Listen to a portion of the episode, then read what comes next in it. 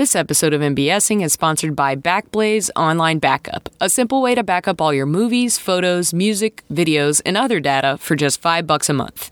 You can access all your data online from wherever you are. Try it absolutely free by going to backblaze.com/cpc. Well,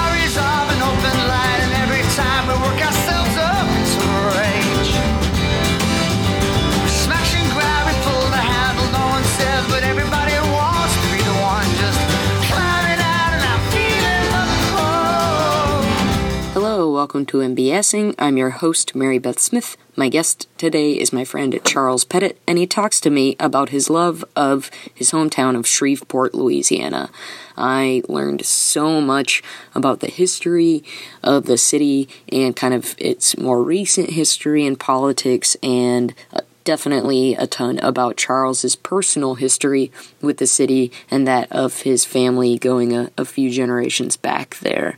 I was definitely thrilled to see all these pieces kind of fall into place about his personality and uh, what he brings to comedy and what brought him to Chicago in the first place and how it was to leave his hometown uh, to kind of strike out for bigger cities and more opportunities uh, outside of a place he loves so much, but also felt a kind of constant need to escape and kind of still feels a, a, need to escape in a decent amount of ways. It's a great conversation. I'm thrilled to share it with you. I would also recommend that you listen to a fellow Chicago podcast co op show called The Koch Brothers Mystery Show. Charles was the announcer for their show for a long time and just put in some hilarious voice work. I really am a big fan of uh, that show in general, and it's not too much to consume. So if you're looking for a uh, a small amount of podcast content to take in, might I recommend the Koch Brothers Mystery Show?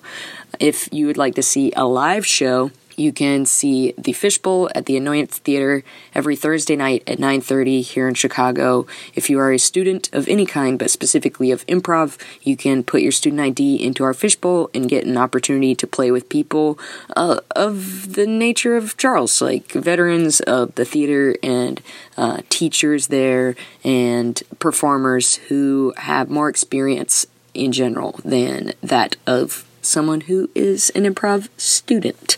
It's a great opportunity for everyone involved. My team, Sight Unseen, closes out the night. If you'd like to see a live show of a different variety, I would encourage you to check out this month's episode of Your Stories.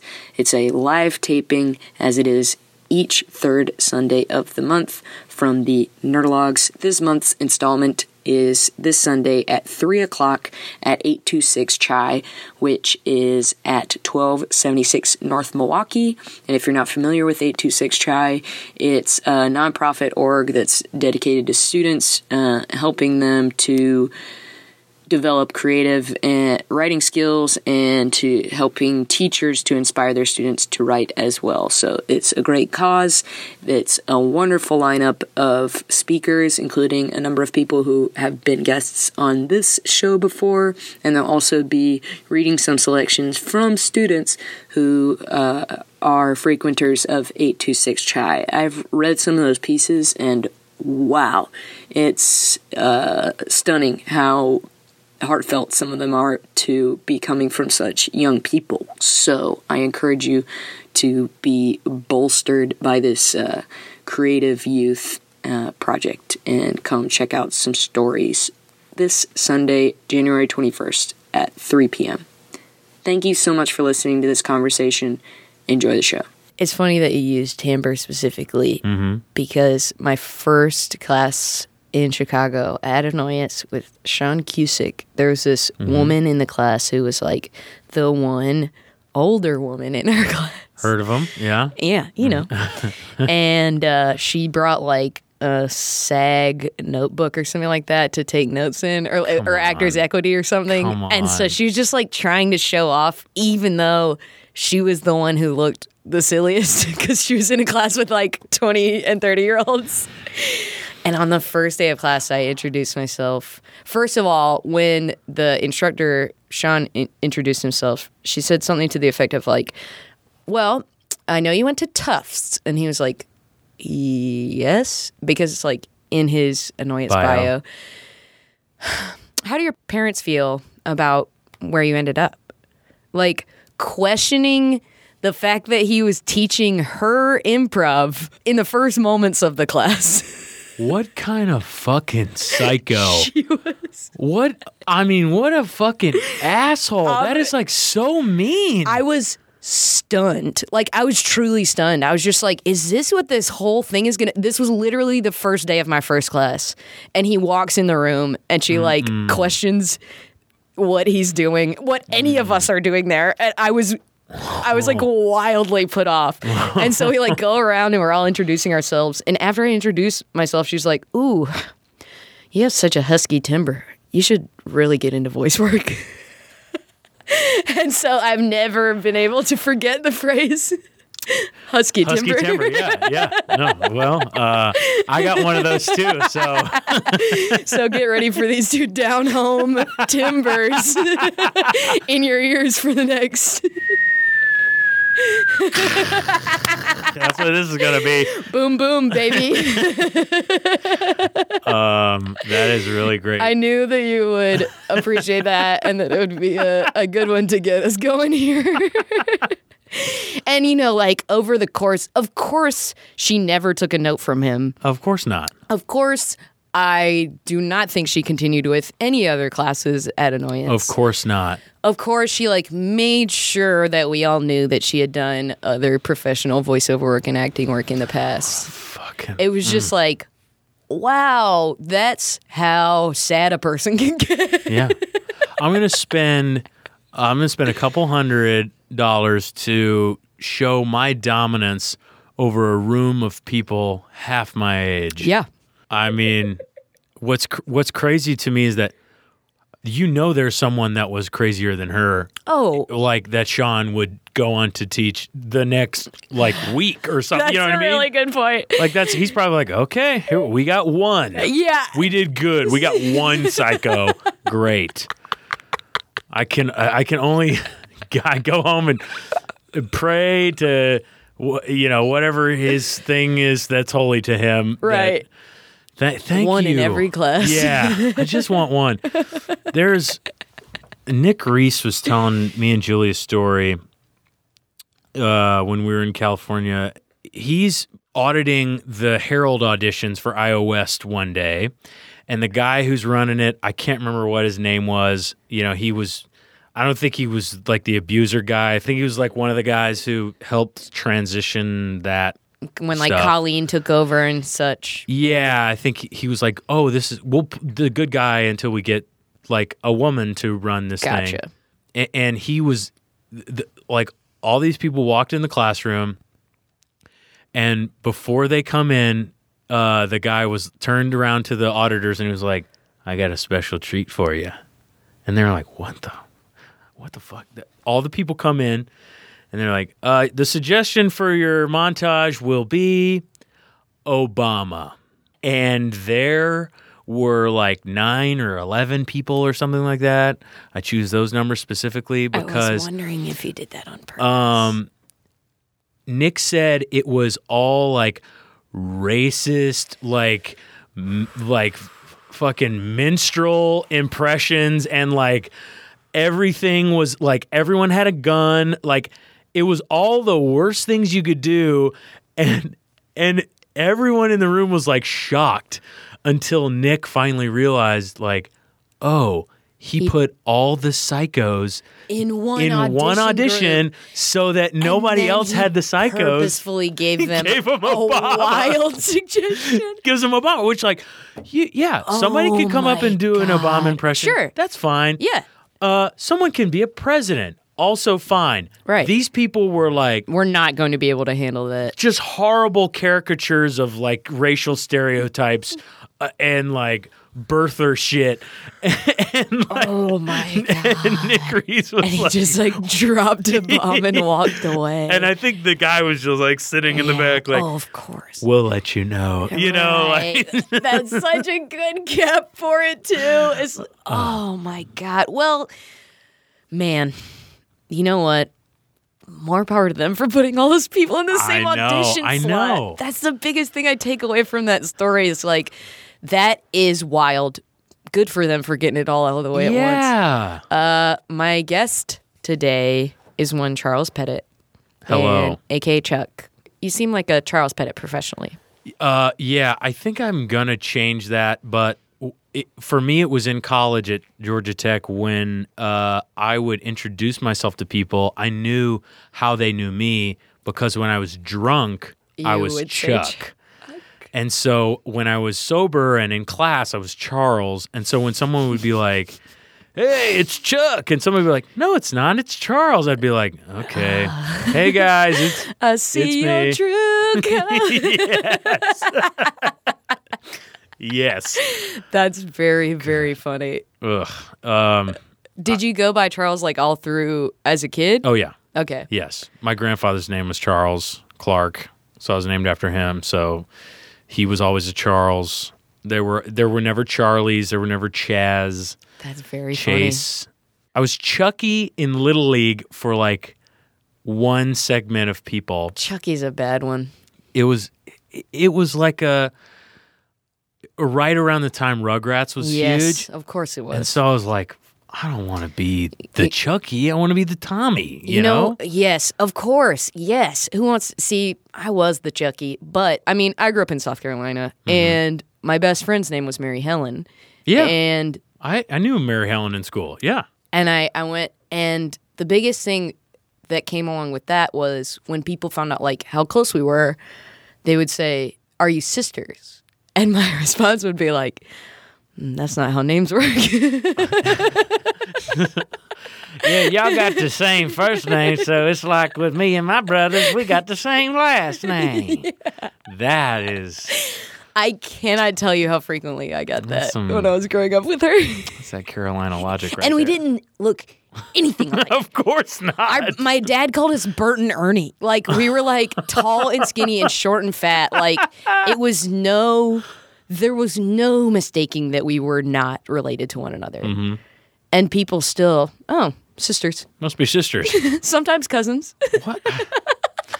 See, the thing is though, with like Mary Beth, like it's a two it's a two name. Yeah. It- it's not in my mind it's not like it's you don't have like three names. Mm-hmm. You don't have Mary Beth Smith. oh, I like that Uh, you have two names. Because that's how I think of it as well. Yeah, like Mary Beth and Smith, right? Mm-hmm.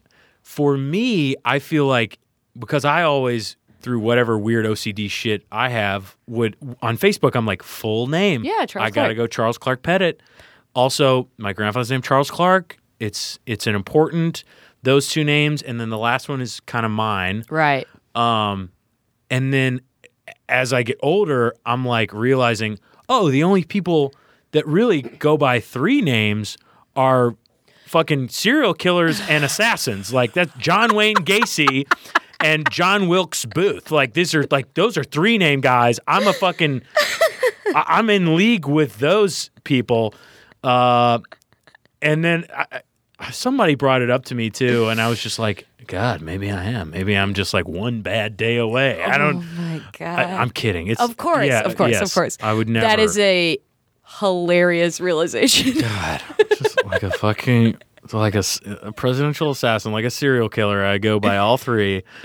Um, so I think I'm gonna try and I think I might. Chuck is Chuck is more approachable, and you know Charles Charles is very it's it's very fancy, and um, I think I always went by that for my obvious family reasons, but also because I was constantly fighting against the regressive Southern pull, Interesting. which is to like not drive a truck. Like I don't, I never wanted to drive a truck. I hated that. I'd not, like, why would you? Like the gas mileage is terrible. I'm never hauling stuff. I'm. I don't have tools. If you don't have a reason to, it's purely irresponsible It is, and so, so yeah, so the, that, and inconvenient on top of that. but I can't shake it. It's not like you know, like I still, Yeah, I mean, we're here. We're gonna sit here and talk about like your southern roots. Yeah. So it's like obviously you don't totally want to be dissociated from it. well, and I like struggle with that identity too because it's like if I don't have that, then I'm like just straight up out of the like white glue factory for like they hit mail and shove me out, and I'm you know I very much I like sports and cooking steaks, and I know uh, what's going on in the weather. You know, like that. I've I have nothing. If I have, I'm literally the most boring fucking guy. Uh, were you born in Louisiana? Is Yes. That, like, is your origin of knowledge of Shreveport all based in physically being placed there? Absolutely. So my uh, lottery in life was being born, A, and then B, uh, being born in in Shreveport. Uh, I was born at Christus Schumpert Hospital, right next to Shriners. We have a Shriners Hospital, and that's right next to the LSU and Shreveport Medical School. So there's two med schools in Shreveport, or excuse me, in Louisiana, uh, in the Louisiana State University system. Uh, one of them in New Orleans and one of them in Shreveport. Uh, and Shreveport, is, it, like that's one of the probably the biggest areas of um, where people get their money. The demographics, like there's a lot of doctors. There's a lot of doctors teaching doctors. Uh, the That's awesome. Health services is huge. Yeah, I was gonna say you can't ask for a better thing to be like known for, really. Well, the, it, so it's like the origin was Captain Henry Miller Shreve on a, a steamboat captain clearing the Red River to uh, it- and it's right where the Red River met the Texas Trail. Uh, there was it was dammed up, a lot of beavers and stuff, and he built a steamboat that cleared logs out of the way Holy shit! and cleared the river Wow. And in the 18 uh, what was it, 60s or no, no excuse me no 1830s um, and uh, and then they built the town um, and then from there it was you know as with any city in the south had some ties to the civil war it was the capital of louisiana for a little bit after they the union army had taken over um, and then jefferson davis was planning to flee after the surrender to Shreveport, but he got caught in Georgia somewhere um, from like Virginia. So he like Wow. got I pretty was far. say almost. yeah, he, he, he almost got away, uh, but we got him.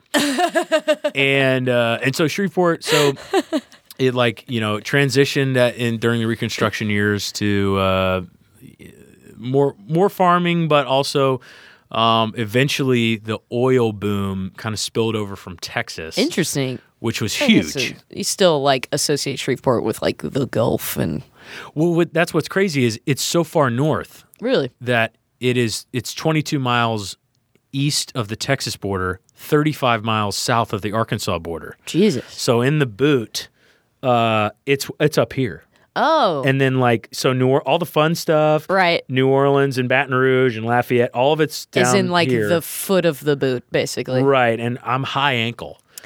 Um But they still, the oil is still like far enough. It's all similar land, I guess, at that point. Yeah, and and so it you know it spilled over from Texas, and the there's actually a, a city in Caddo Parish. So Louisiana is the only state in the union that uses parishes, Right. instead of counties. Um, anyway, so Shreveport, so it had the oil boom. There's a town called Oil City that was in North Caddo Parish. Uh, that once the oil dried up, they they like everyone moved out of these towns and moved away to where the jobs were. Like my grandparents, Patsy Kent and uh, Bobby Eugene Pettitt Sr. were raised in Vivian and Rodessa. And it is at the time when they were kids during the boom, um, there was like 50 to 70,000 people that lived in these cities. Jesus. Two movie theaters. It, was huge. That is huge. It was enormous. Jesus. And then in a matter of years, Nobody. everything dried up everyone moved out these these towns now have and this is in like you know the 30s and 40s i guess or maybe even like 50s and 60s Mm-hmm. um, these towns now have like 100 400 people i mean it's it's Wow. almost nothing They're like very, very small towns. very small So they probably only exist because of that boon, and they just like never got back to being there. Absolutely. Wow. I mean, it, yeah, it could have been like a just a gated community, uh, you know, or like somebody's ranch land. Right. Right. But, but now they have these like weird, old, dead, dilapidated main streets that with like the one stop sign that maybe they had to turn off. Fuck. Um, and it just never, it never came back. No, That it is never came So weird. so so my grandfather, Bobby Eugene Pettitt Jr., or excuse me, Senior, his dad's name was Arkansas Pettitt Jr. So that's my great grandfather. There were two. There were two. And the old one, so my great great was Arkansas Pettitt Sr. They called him Ark. They called his son Cans. Kansas. Oh, just Can, cans. just cans, which is like, I, I mean, like what? What was his life? My dad would describe him, Grandpa Pettitt, as a man who would eat one onion, one raw onion at every meal. Good lord. Which, how did he kiss his wife, Grandma Pettitt? I don't know. How did all of his clothes not stink like it? They were onion farmers. they were onion farm. He would have an uh, onion, the cut up raw onion on ice to take the sting out of it, and he would eat one of those at every single meal. Fuck. Were they at least like Vidalia's? Like, was it sweet? I think they were sweet, but I don't know. I think they may have been yellow fucking onions. Jesus Christ. A- And Every orifice of his body stank. I'm convinced. they would drink coffee at 5 p.m. every night before bed, which is another thing where I'm like, what fucking life did they live that like they needed a full cup of coffee to like get them from the table to the bed? That's wild. If I drink coffee at 4 p.m., I don't go to sleep until like 3 o'clock in the morning. yeah, there's no way. And uh, maybe it wasn't as strong or whatever, but Right, they woke still. up at four every morning and went hard as fuck until you know the sun went down and they were they were done. Damn. that is wild. Yeah, That you're like just barely removed from that, really. yeah. Well, and so and the reason why I wanted to talk about Shreveport is because you know that's where I'm from, but also so the Pettitts landed in Jamestown. They were like they were some of the people that came in through Virginia in the 1700s. Uh, they landed. They were like, "We're gonna go find gold in the New World." They marched west for California, and they got to Arkansas, and they're like, "This is far enough. This is good. We got it." Uh, and that's where they set up shop for like several, you know, hundred years Yeah. uh, many many generations, and then um, and then eventually, my great grandfather, you know, was Arkansas was like, well, the only way you make money in the world is by being in the oil business. So like that was He like moved farther south. yeah, they. I mean, he, you know, he he worked in and around that area in any rig that he could do, any you know roustabout work that he could, and that was like his goal. Um, and Shreveport. So once the oil dried up, Shreveport kind of became the hub of all of that oil money because it was the big city. And then um, when the town started to become like dilapidated and corrupt, because a uh, Capone would drive down No and shit. sell liquor in Shreveport, Jesus. and he had Capone would would go literally, I mean, straight down from Chicago, which is incredible. Uh, yeah, like that's a long drive now. Yes. Oh, absolutely. like, I, what the fuck was he doing? that is a long drive. So he would he would bootleg, and in the '80s, Shreveport was the second most corrupt city in America. Like these 80s, the Organized ones you were like born into. Yes, Jesus. the most organized crime, Wow. and it wasn't that big. This is we're talking like No. 150,000 people, maybe uh maybe like 300,000 in the metro area. Wow. and Yeah. it's like th- the fucking mob ran the the town And Damn. the mob, which you know, this is all very hearsay stuff, but sure. uh, the casinos moved in. So Louis- Louisiana legalized riverboat casinos. Oh my god! I And- didn't even consider that they could be on boats. So here's the thing: the riverboat casinos are not like let's hop on the boat and then we'll cruise around and gamble for a while. These fucking things are cemented to the riverbed. They're never going to move, but they technically have to have a captain on board at all time. That captain was the fucking guy that had shots The that would just walk. Or he's the party captain. It was it. They're never going to move, but because they're legally considered on water, they are allowed to gamble and sell booze and they have hotels that are not on the water but just off so you like walk across the ramp and you're in the boat area Jesus. and it's technically closer to drive from Dallas to our riverboat casinos than it is to go up to Oklahoma to the reservation casinos. So Shreveport is where Dallas Fort Worth comes to gamble. Wow. Still, Still, because uh, are there like different? Are those laws still different for like what they can get away with on the boats than what they can on the mainland? absolutely. Man, and those are never going to change because there are six riverboat casinos. Uh, they are the biggest income generating machines in the area, and that's that's where all the money is now. so like any politician who tried to change that would be No fucking way. run out of town. And here's the, here's the part that sucks. So, um, it it creates a lot of money. We take a lot of those Texas dollars for these riverboat casinos, all the gambling. We get a ton of money. Sure. which is great. But also, this is like an area that otherwise we have the doctors, we have all that like medical money and stuff. Um, we have like there's not much else. It is like poor farmer, working class people, and like there's a lot of hardcore gambling addicts and like all these this old money that like should be going to other things that like Is just getting the poor people are getting poorer. mandates.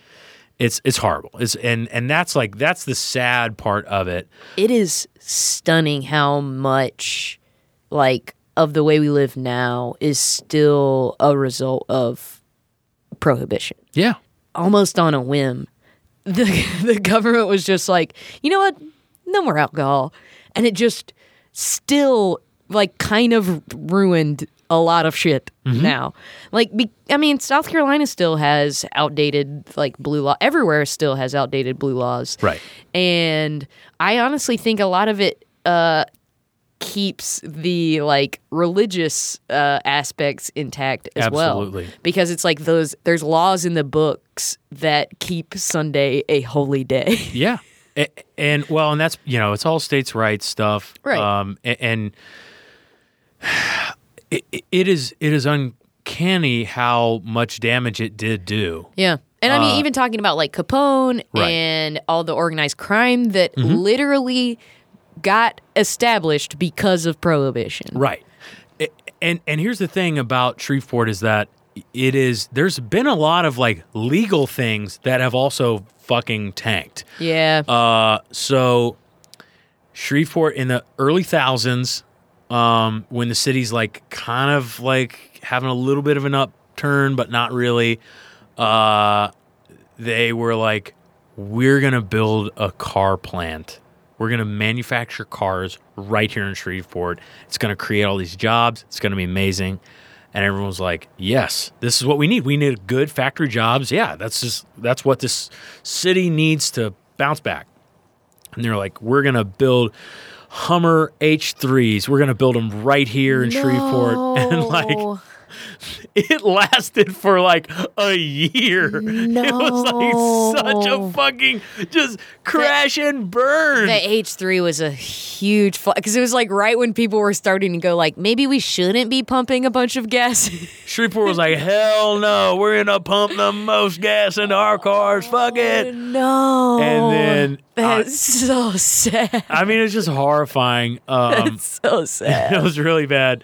They uh, so the other thing Shreveport has is Barksdale Air Force Base. This is kind of leading into Um, so around 9/11 was when oil prices and the economy was like starting to be fucked up and like I cannot really imagine what it's like to be like an adult, live your life, and then 9/11 happens, and then like nothing is ever the same. Yeah. Especially like if you live in New York or Sure. whatever. Like right. In Shreveport, we have Barksdale Air Force Base, which is one of the largest Air Force bases in the country. It is also the last manufacturer of the B 52 carpet bomber. And that was where President Bush came during 9 11. Uh, we were his first stop.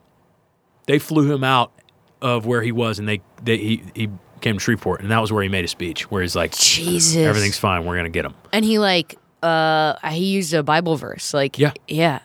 Fuck. I mean, I remember that speech. I obviously wouldn't have remembered it was in Shreveport, but like, damn. Well, well, I think it was a lot of like we're concealing location stuff, but here he is, he's safe and shit. right. Um, I right. think there was a lot of that kind of shit going on. A small tangent. Yeah. Similarly, while I was a student at Furman, Bush's administration contacted the governor's office in South Carolina and said that they wanted him to do a commencement speech at in the state at that time Mm-hmm. because the education rates in South Carolina are literally the worst in the country. Like Mm-hmm. sometimes Puerto Rico ranks over South Carolina, Mm-hmm. and uh, uh, and good for them. You know, that's only an that's only to say that we're 51st out of like 50 It's- states. Right. And the governor at the time was one Mark Sanford. Okay. And this was before he was most well known for claiming that he was hiking the Appalachian Trail, but actually being in Argentina with a mistress. Wow. Yeah, that's a thing that happened also while I was in Hell college in. South Carolina. Hell yeah. Uh, so Mark Sanford went to Furman. So his office was like, oh, W should speak at Furman. Mm-hmm. So my sophomore year, he gave the commencement speech at this like 2,700 student liberal arts college. That's it's, amazing. If I had to guess, it's maybe the smallest school that a sitting president has ever given a, a I would commencement believe speech that. at. It's very funny to me that we came out of these places that like seemingly were like the first stop on the like how do we fix this tour right. Well, and that's it's funny you mentioned that the education rates were so poor in South Carolina. That is the thing that you say in Louisiana. Well, it's not south carolina it, w- no, at least we're not Mississippi. yeah of course That's- everyone says mississippi Oh, everyone Yeah. takes a dump on Mississippi. Yeah. Mississippi is terrible. what do they have Nothing. they got nothing. It's fucking terrible. Jackson, Mississippi, right now, today, in January of 2018, has over 100 water mains that are broken. And they are in a boil water advisory for the capital of the state of Mississippi fuck because the water management system in Mississippi is so grossly mismanaged and has been forever.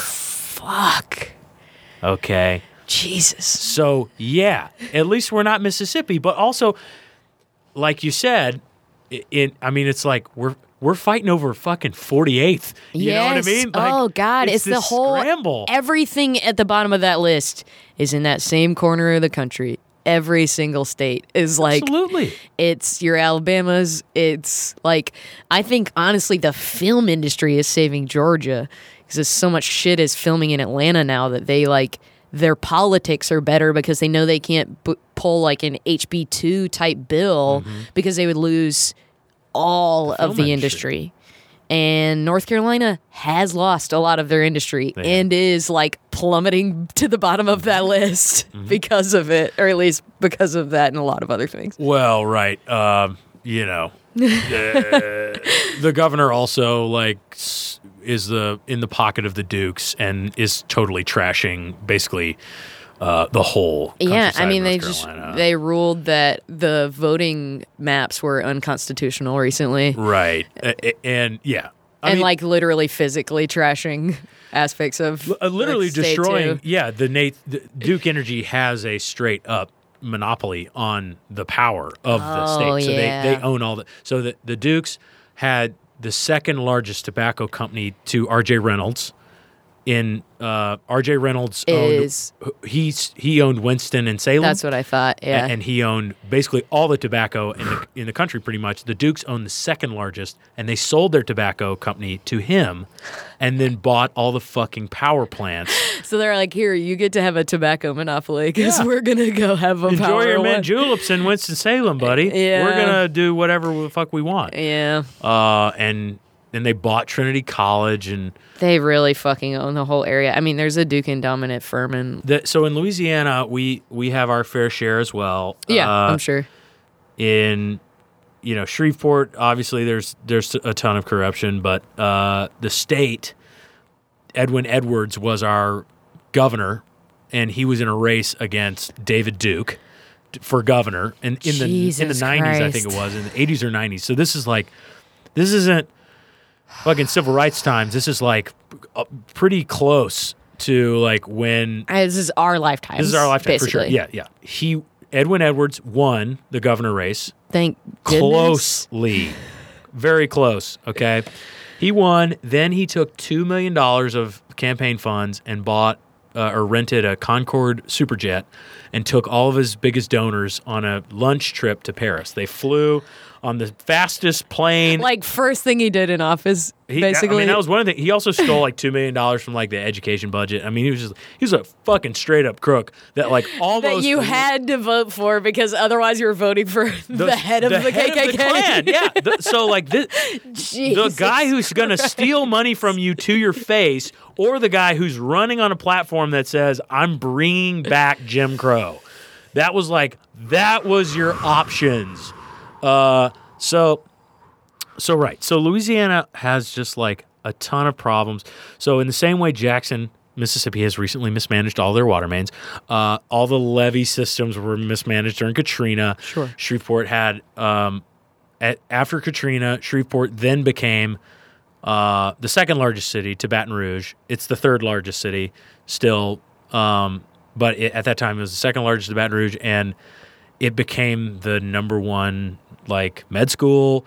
It became uh, where we got a lot of industry for film. Oh. So The Guardian, the Ashton Kutcher movie, Mr. Brooks, uh, which is Kevin Costner. Kevin Costner.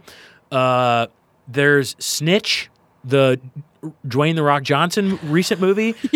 Uh, Olympus Has Fallen. Yeah, wow. Uh, there's like a ton of I never would have guessed that a movie like that would have been shot there. exact right. That And- seems like, you know, a straight out of LA lot kind of movie. right. Uh, Trepidation was another I one, I remember. um, Did they which the guy from Nip Tuck was in. they have to have filmed Treme actually in Louisiana. Treme's in New Orleans. New Orleans. Yes, That's what I figured. for sure, That's hundred what I percent. And that was that was a like, honestly, like a rebuild kind of an effort. Right, Like- right, yeah, because it was like it came within the fir- few first few years after Katrina. Yeah. Yeah. I didn't even think about that. Good for them. Right. Well, and I think the state was like trying to figure out how do we get money back because our our cash cow of New Orleans is fucked right now. So makes they so they sense. lifted a ton of you Tax know tax shit. credits and And in Shreveport, they would let them. They would let movie crews do whatever they I'm wanted. sure. You you want to close down downtown Shreveport for the day? How many cop cars do you need? Like, do That's whatever you so want. So funny. Um, That's so interesting. Of course, they yeah. would jump at anything like that. And eventually it kind of scaled down. They moved down to New Orleans, and then I think like the tax system has since been changed. Kind of but turned over. Yeah. and then obviously with Georgia, like you know they're going to take all that southern money. yeah. Um, for sure.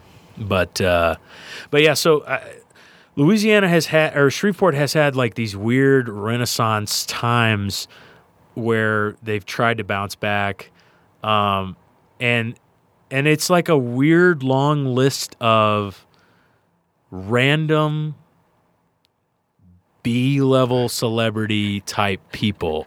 Right. Uh, like so, but this he's not a B level. I'm not going to say that about the King, but Elvis got his start on the Louisiana Hayride, No way. which was a program in Shreveport, the Shreveport Municipal Auditorium in the 40s and 60s, and and so Elvis got his start singing in Shreveport. Hank Williams Sr. got to start singing in Shreveport. That's where Hank Williams Jr. was born, in Shreveport. uh, which is crazy. It is like a weird confluence between Texas and like the rest of the South. Absolutely. So it kind of makes sense in some ways that that like country western stuff would end up there. Well, and it was it was where the you know you get you got into Texas through. I mean, before it was I twenty, that kind of area, um, and th- there's so many incredible roads and basically like ways to get through Texas that are like right there in Shreveport and also the gateway to Louisiana. So like the Louisiana Purchase was like that large expansive uh, basically the state of Louisiana and then like everything above and north of Texas was like all in the purchase. Um, and a lot of that was the Red River, which separates Texas and Oklahoma, and then Mississippi on up. Um, and it was uh, Shreveport was kind of like this, the northern gate, right? So it's, New Orleans is the southern gate That makes sense. to everything, uh, which like New Orleans is. I mean, they Lafitte's Black Shop, I think, is the like oldest bar in the country or something like that, and it was like 1700s, and it's like still open Wow. from then, which and you like can like buy booze there and then walk outside. yeah, walk outside, walk around. They have their own laws too. So that's the other thing right. in Louisiana, not only do they have parishes, but they also have basically like a Napoleonic code of laws. So there's like there's civil law that's still there. If you get if you pass a bar in Louisiana, the system of law is different in the state than every single other s- state in the country. Jesus. So if you're going to practice law somewhere else, you have to pass a Louisiana bar to practice law in Louisiana wow. and and so with that weird Napoleonic code shit that you have to learn, there's also in New Orleans specific laws that only apply to New Orleans. That's like the open carry stuff, but also like a lot of random laws. It's they they Yeah, have their own. There's probably way of life weird like there. brothel type laws. Yes. Because there's a lot of outdated stuff floating around about how like 10 women can't live in the same building or shit like that. well, and I think it, 2012 was when cockfighting got banned. It was Jesus. cockfighting was legal until 2012. until the thou- 2000s for sure. Cockfighting was legal, uh, it- which is like, I don't. Why did it take so long? I don't know. Where was that happening? I have no idea. Yeah, like that's probably a fraction of the uh, organized crime ring stuff that Yeah. you're talking about. Somebody's fucking pissed about it. But yeah, but uh, like you never met anybody who was a cockfighter. No, or I, mean, I didn't even know. I maybe knew like a f- handful of people that like knew where chickens were. You know, I, like this is. I mean, it's a city. And this is like- coming from someone whose grandfather in the same area was an onion farmer. Yes, absolutely. I mean, his fucking name was Arkansas. So, uh, Right. Yeah. I mean, It just bears repeating. Like you barely knew someone who even knew people who had chickens. Yeah, it's right. like two generations removed. how did how did it happen that I grew up next to a fire station and uh, a Exxon that had Dr Pepper icy machines in it? Somehow I missed the fucking the boat on eating an onion every single day. Yeah. It's like the industrial revolution happened between those two Fucking things. ten years, yeah. this happens happens so fast. Like in your dad's life. yeah. So my dad, uh, I mean, like, my dad. So my mom's family is the reason why I know so much about Jackson. I was just there for a funeral. My grandmother passed away. It was, uh, it's sorry very to sad. It's all- it's all good. Thank you. Um, there, my mom's family is from Jackson. Uh, long line of of Clarks that came from there. Uh, and then my dad's family is all Louisiana. Um, he was raised in Texas for a little bit when my grandfather was in school at Texas A&M, but for the most part, he was like born and bred in Shreveport. Um, and my dad, so this is crazy. So d- during the oil embargo in the 80s, so it's like I think it's like 1988. Uh, there was the, the oil business, which there was a moratorium put on the oil business, no on land drilling, um, and uh, the it, the oil business was terrible. It was like very very bad. Uh, my dad could not get any work, and this is the first year of my life. Yeah, I was gonna say it had to have been right around when you were born. Yeah, so it was 1988. The, first, the or 1989, the first year that I'm born. Uh, he literally cannot work, so he went to the country club in Shreveport and started gambling on golf. He was when he was 7 or 13, when he was a kid, he won the city championship in golf.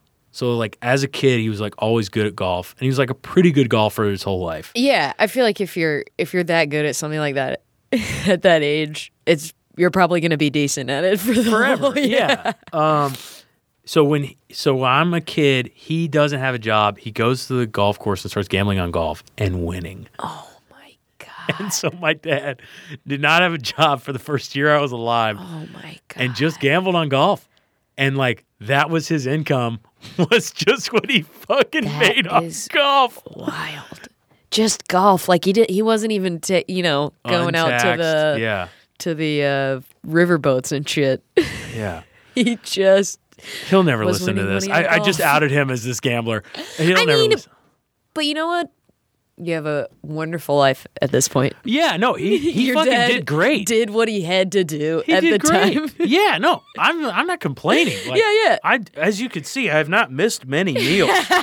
um, and and he was for sure responsible for that. Uh, and and so because so that's like so his grandfather is this like onion eater guy, Man, and then he like you know, is- goes to college and is great at golf and like um that's so funny. became you know a successful businessman all that stuff. But uh, Shreveport is These millennials, they just they don't know how to bet on golf. They don't. I have no idea. I tried. I'm so bad at golf. what would you do? Just like bet on who would win and Yeah. open and stuff like that? Yeah, it's like Man. "Hey, I'm, I'm, ten bucks. I beat you this hole.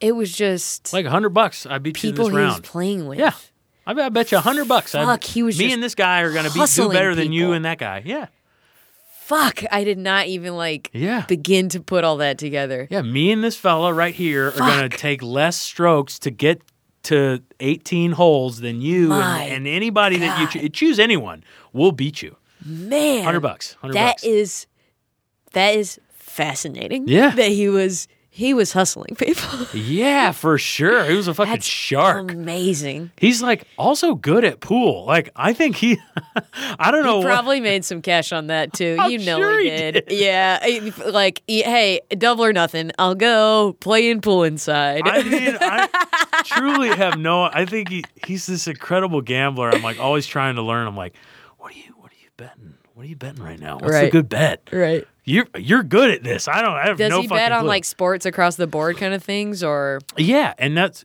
no, no, no, no, no.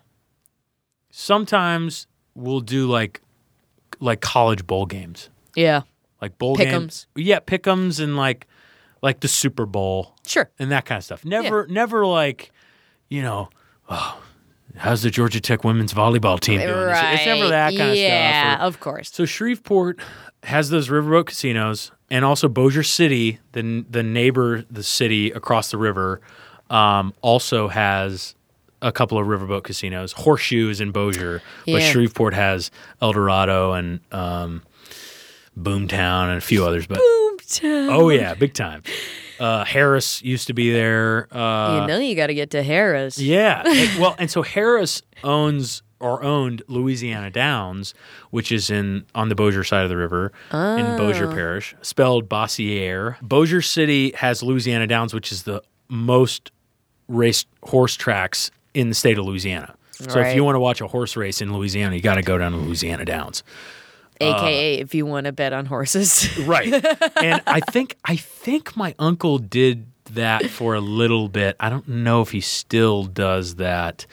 Um, but I know I think my uncle did do considerably more gambling than my dad. I think my dad's like a poker game sure. with the, with the guys. And like you said, like Super Bowl, bowl games. yeah, I don't think he's I don't think he's a guy that's like, you know, he's like looking at the you know, game 6, I'm going to take the matchups, I'm going to take the over for the, you know, the Raptors tonight. I don't, yeah, but um so what's crazy about Shreveport is so when Shreveport was in that um time of organized crime, right across the river, uh Bossier City had a thing called the Bossier Strip which was and it's now all closed down but there was a time in you know, basically saloon days on to like the 70s was like Like from when they found oil until when it Yes. stopped, basically. it, you wanted a you wanted a hooker, you wanted to drink, you wanted anything you wanted was all in the Bossier Strip. Everything was there, and it was like the most unsavory part, and it was just right across the river. So that's where you would go if you wanted to do that kind of stuff. right. Um, And Do what- a lot of people like own boats and stuff? Do they? Yeah, there's we have Cross Lake, so there's like a large. Uh, there's Cross Lake. There's Lake Bistineau. There's Black Bayou. There is Caddo Lake. So what's in in the north half of the boot, basically here up uh, in the state of Louisiana, is called Sportsman's Paradise. That's the region of the state, and it is from Alexandria, which is kind of right here, basically all the way up Uh, the 318 area code. It is the best hunting and fishing and gaming in Wow. the state. And that's it's it's beautiful and known for that. So if you want to like so the lakes are really popular for that kind of thing. absolutely. A lot of fishing but also like water sports and stuff like that. It's it's everything. I think I'm fascinated at the idea of living in a place where you like frequently use uh, water as like a means of transportation. well and and that kind of goes into the southern part too Right, right. because you got like fan boats and this this part is you know they say this is here but obviously with erosion and stuff like that yeah, this part is swinging actually like that because of the way the army corps of engineers direct the river wow. Uh, so the sediment's actually going west, and eventually all these wetlands. crazy. So it's not even like you're losing. It's not as much losing the shoreline on the east side as it is like changing the shape of the shoreline. Eventually, it will be like stilts, fucking swamplands, unless it's just like goes into the sea. Wow. Uh, and so that this part is, you know, New Orleans is its own thing. Mm-hmm. Baton Rouge is the capital; it's its own thing. Um, and then Acadiana, which is Cajun land, is its own thing too. Yeah. and they are, uh, you know that that is the like stereotype like fan That's boat, why you- house on stilt stuff. Water boy. That all that stuff happens down there. Acadia. Uh, uh, Acadiana. Acadiana. Yeah, Acadiana. Um, and the large, excuse me, the oldest city in Louisiana, I think, is not actually New Orleans. I think, which is this is another thing, it's not New Orleans. I think it's Natchitoches, which is an old uh, fur trading settlement right below Shreveport, just down the Red River, and it is, uh, and it they do like a like a Christmas lights thing down there. It's where Natchitoches meat pies come from. It's like a popular brand of, I think like the closest thing is like a Jamaican meat pie. Huh. Um, it is it is basically a uh, uh, empanada that is um, just like ground beef and like red chili flake and a few spices, um, and it is and that's it. I mean, it's like egg wash and and they freeze them in Natchitoches and, and you uh, you know put them in a toaster oven and they're ready to go. Sure. Um, and the face of Natchitoches meat pies, this is crazy, is a, f- a friend of mine from Little League, No way. Casey Allen, who lived here for a little bit. And he's like the little kid that's like smiling with the bite out of the meat pie on the box. Oh my gosh. His dad was the like slice of life column in the Shreveport Times. Like the funny, wacky Yeah, stories and sure. stuff. That's his dad, Teddy, Teddy Allen. Wow. And his mom, Sherry Allen, was the anchor on the ABC News affiliate in Shreveport. So they're just like the Shreveport family. Like I, I mean, they they were. I that's like three personalities of yeah. the area. oh yeah, I mean they were. Yeah, the Allens were everywhere, and they we played little league together. And Wow. um, he he lived. He moved to Chicago for a second, uh, and he's talking about moving back. He does like regional theater and stuff in Shreveport, and he's like trying to figure out how to. You know, make that become more of an uh, acting lifestyle, which I, I told him if I figure it out, I will let you yeah, know. right. I just wanted to be like, aren't we all? Um, Granted, I'm sure you know, looking to looking to the third coast, it feels a little bit more like you're putting energy and and and and like actual steps towards that, as opposed to trying to do it in like Shreveport. Yeah, uh, Marjorie Lyons Playhouse, I believe is the name of it. Yeah. Uh, yeah. and Well, I got news for you, Chase. People aren't gonna know what Natchitoches meat pies are. yeah, uh, nobody's gonna know up here. Um, it's there's incredible like landscapes in Shreveport. It is it's hilly towards the river. It's it's incredibly flat as you get out of there. Uh, a lot of cotton fields, but and soy. I guess when they like rotate crops, and then like the random oil, you know, uh, pumping stations that are still going, or Wow. maybe have stopped, and Yeah. just like random fields. I'm just still there. Um, LSU has there. There's a few colleges in Shreveport. There's Centenary College. There's LSU in Shreveport, or uh, Luscious, as it's LSUS Luscious, as my mom called it. Oof. We have uh, University of South Carolina Lancaster, which my dad likes to refer to as useless. Oh, that's nice. I like that. Pretty good. Uh, I think there's St. Louis is Sluss. Oh, St. St. Louis University is slush or something. Uh, and this one doesn't make any sense.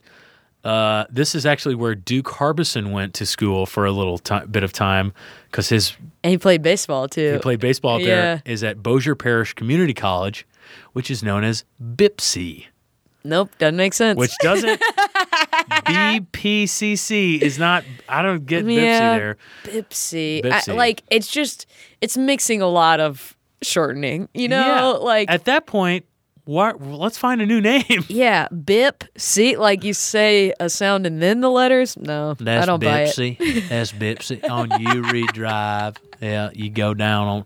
So Highway One starts That's in so Shreveport, good. Uh, or it, it actually runs the full length of the state. So it goes, it follows the Red River here and goes all the way down to Houma.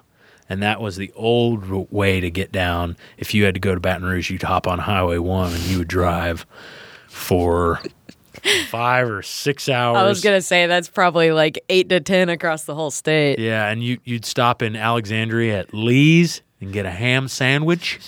That's their famous ham sandwich in Alexandria Pineville.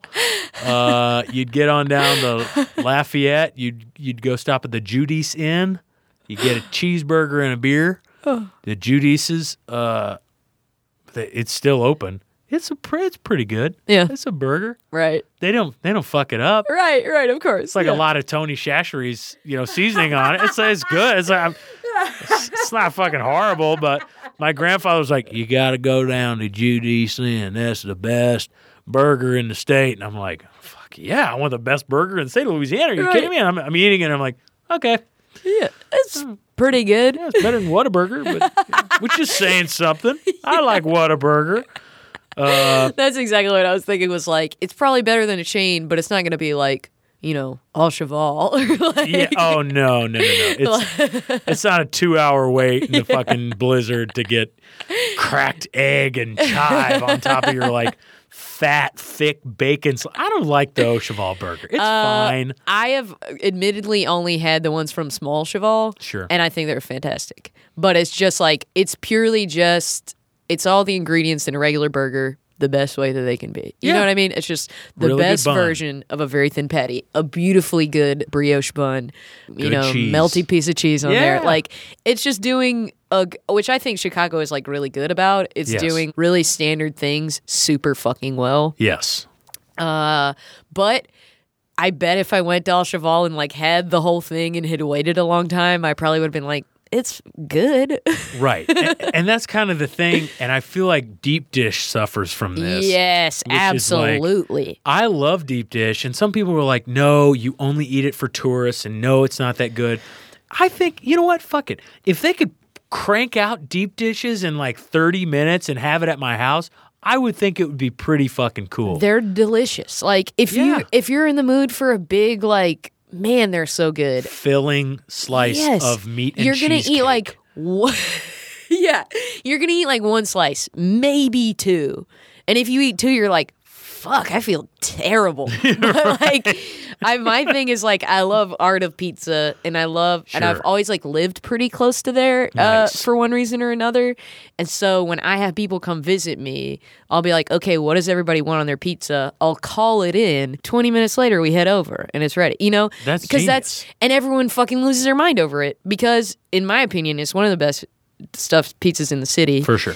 and secondarily, they don't realize that they had to wait that long for it. Well, and for, and you could take beers there. It's BYOB. which that is huge. Yeah.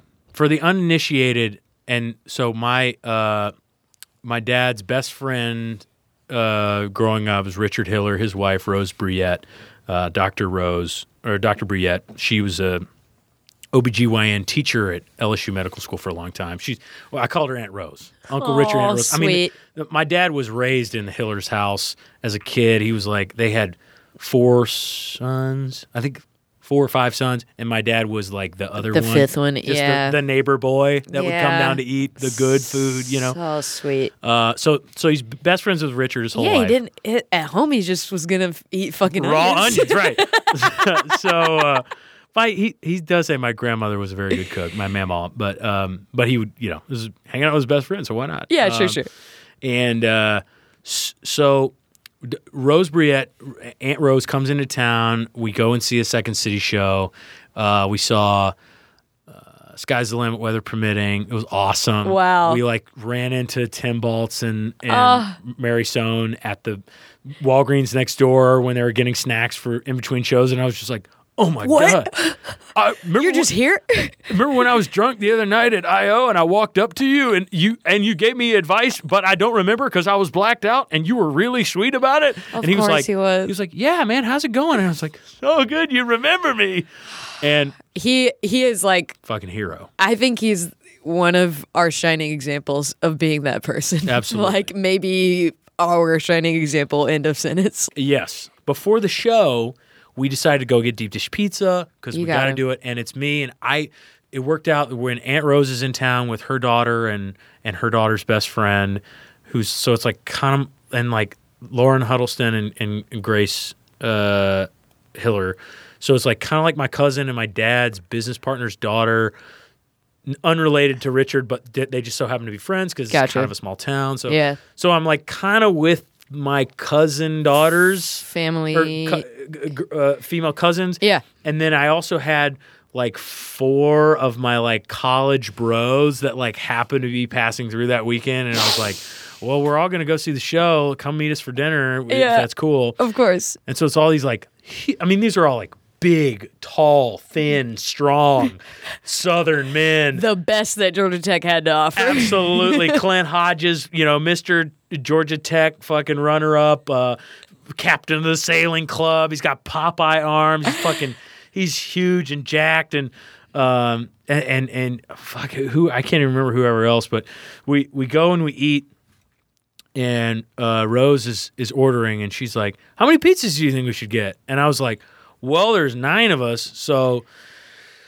Probably two. Two. Probably two. That's probably plenty. And she was Right. like, two pizzas? right. Look at all these big men. That's so There's funny. no way we should get at least four. And I was like, four? Absolutely You're not. in charge.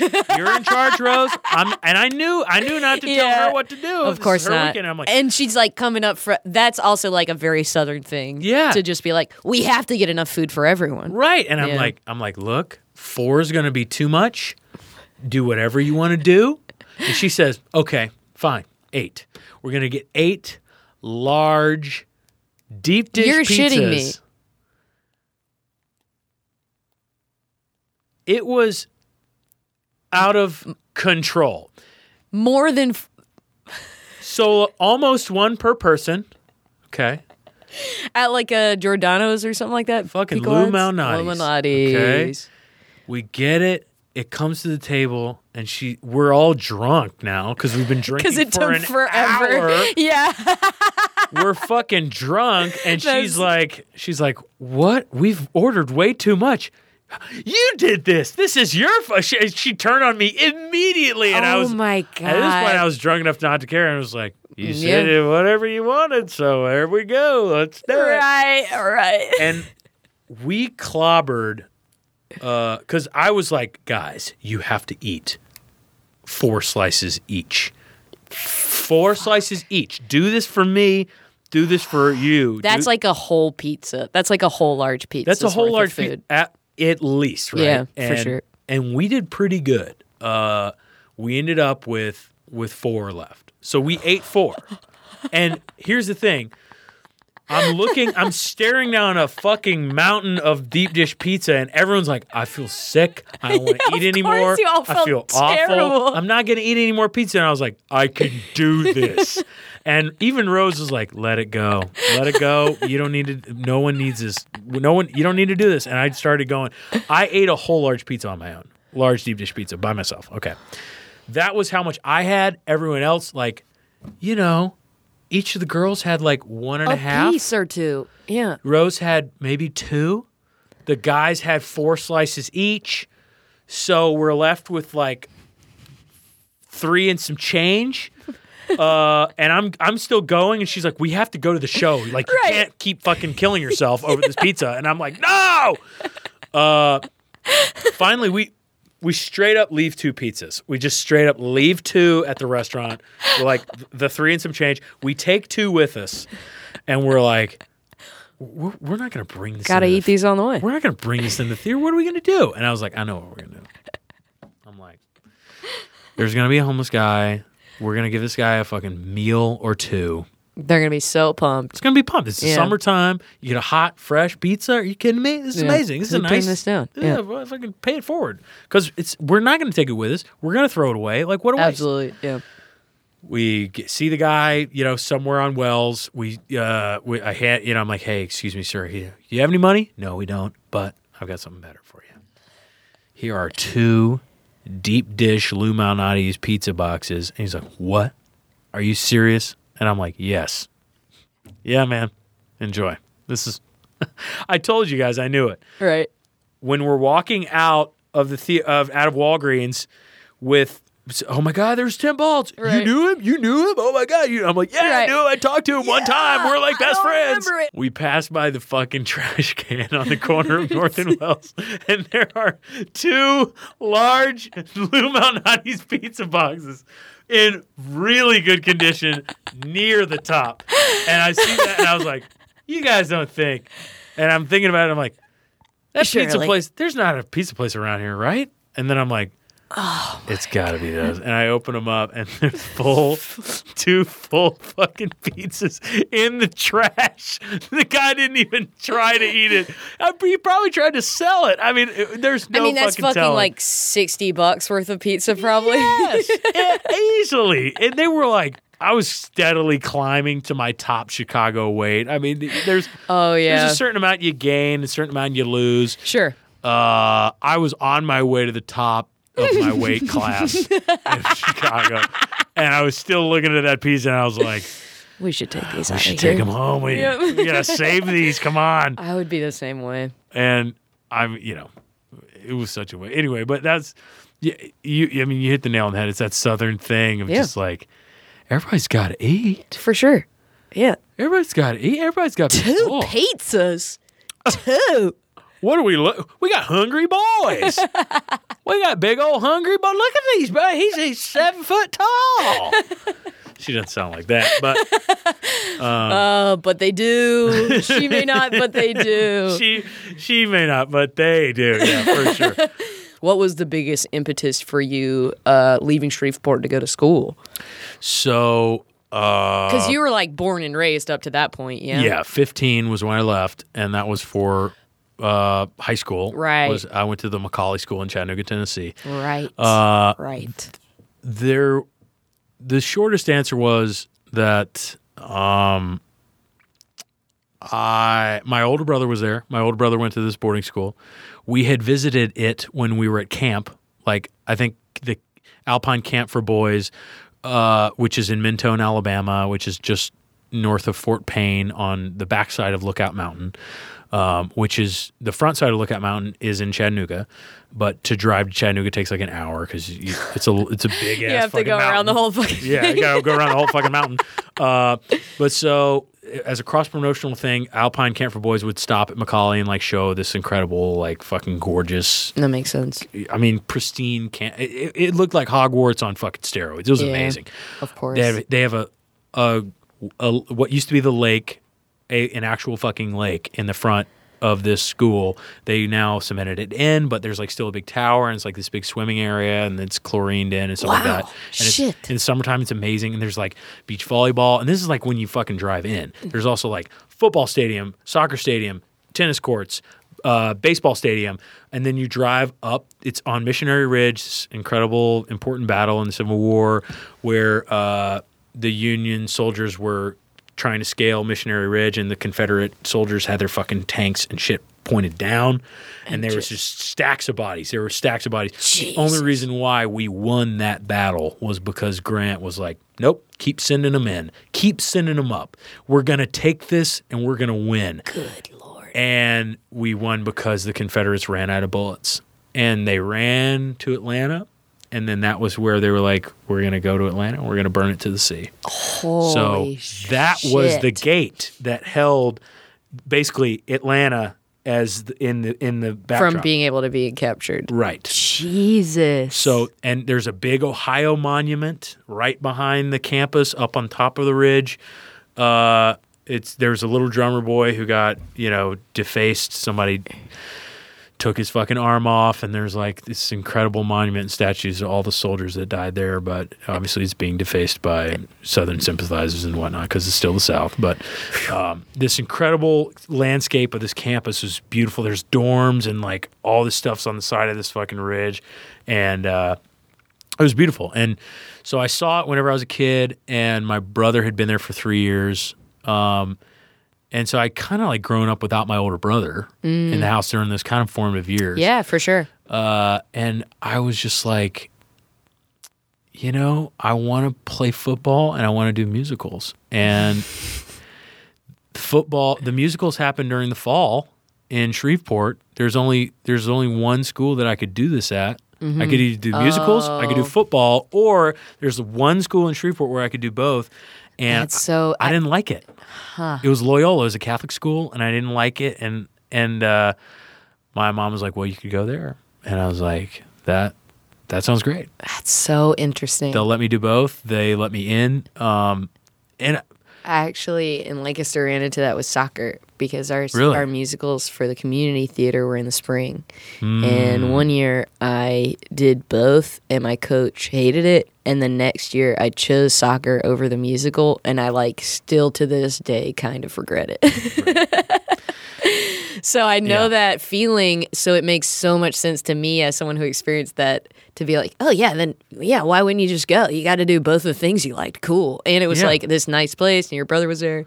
well, and that was the other thing is like he was my prefect. So as a freshman, fifteen year old, my Mm. Did they literally call him prefects we call too? them RAs. Okay. So he, he was my resident advisor, uh, and he literally lived in the room above me. wow. So I was right next to a staircase too. So if ever I had a trouble, I would walk out of my room, walk up the stairs, and I'd be right in his room. Oh. And I had my older brother there, which was really cool. That's so sweet. And it, it the the like longer, more therapy version of it is that um, my parents were like towards the end of their marriage. Uh, they had like three more years left, and I feel bad for my little brother because he was the one that Still was there. still there.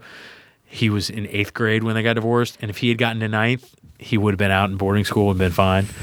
Um, but uh, but yeah, so I, that I, I chose I chose McCallie because I had a safety system there, and um, I could do the things I wanted to do, That's which was really cool. And like, there was something appealing about escaping the Louisiana trap, which Yeah. is like, if I go to high school here, I'm gonna go to college here. Yeah. I'm gonna go to college in Louisiana. Um, Yeah, that was like exactly where my question came from. Was Yeah. like, if you're that steeped in it, what got you out? Right. And that Yeah. so and then once I went to McCallie too, I felt like I needed to prove that it was worth me going there too. Sure, right. So I also was like, you wanted to go to like a good school. yeah, I couldn't have gone to this fancy boarding school and then like gone to fucking LSU, LSU, and Shreveport yeah, been a piece of shit. Like I could have very easily done that and just stayed without home. leaving. Yeah, that's interesting. Uh, so then when I applied to colleges, I applied to 14 schools and I was fucking for sure Vanderbilt. Early decision. I'm going. I love it. I love the campus. My best friend Jeff's going to be there from Shreveport. Uh, I'm, it's going to be the best. I cannot wait. Denied. Early decision. It was like, d- like not early acceptance. Early. I'm like, if you, were let me in, literally would have gone. I would fucking have been there in one heartbeat. Oof. Uh, they said no, and then everything else fell too. I was like, okay, well, maybe there's still a chance I'll get into Yale. Uh, I was like, Yale, Princeton, Harvard, uh, Vanderbilt, UNC, uh, UVA. Um, uh, fucking, I I set my sights so high, Yeah. Yeah. Shit. and the ones I got into, Columbia too. I didn't get in there. Um, the ones I got into were four. I got into LSU in Baton Rouge, which I was like, that was the first letter I got back, and I was like, Thanks a heap. after, yeah. after I'd gotten, after I'd gotten like so many no's, I'm like, yeah. am I gonna have to fucking do this? And that's like your that's has to be like your quote unquote safety school. that was the most safe, most Right. uh, of all of them. right. Uh, I got in Georgia Tech, and then I got into the Colorado School of Mines in Golden, How Colorado. did that make the list? It was a very good engineering school. I thought I wanted to be an engineer, and they had this incredible uh, engineering program. And then the last school I got into was Texas A&M, and I got a scholarship. Hey. And I was like, "Fuck yeah, I'm going to Texas A&M. Why not? Yeah. This is gonna be great." Right. I got to the springtime, and I hadn't sent anything to say I was going to Texas A&M, but I'm walking around campus. I'm like, I'm going to fucking Yeah. Texas A&M. I'm gonna be a fucking cowboy. I love Texas. Everything's gonna be great. Yeah, And it's I'm- like barely a shift back into like the Louisiana stuff. Absolutely, sure, yeah. for but I'm like, it's a great school. My dad went there for just one year, Yeah. so like, it, it has to be a good school because he went there for just one year. Right. And I didn't hear that second part. he went good. there for his freshman year, and it was good. That was why he went there for just one year. Uh, and then so I'm I'm in the the senior musical. We're doing Grease. My girlfriend, who's now a country music singer, she does like lilies and stuff like that, and she's got an EP and stuff like that. Um, yes. my my high school girlfriend is Rizzo. I am Kenickie. Yes. It's we did it. fuck yes. We did it. Oh my god. And uh, two weeks before prom, um, everything's going great. She breaks up with me, and I'm like, "What are you? Fucking how? A How? hickey from Kenickie is like a Hallmark card. I yes, you say those words to me. Um, so she comes to me and goes, "Well, as you know, prom is coming up. Are we still going together?" And I, that's the way she coached it to me. That was the way she presented. She was like, "Are we still going together?" And I looked at her in the fucking face, and I was just like. No, I'm actually not going to prom. My dad told me I got to go visit colleges now, so I'm going to Texas A&M check it out. Sorry, not going to be there.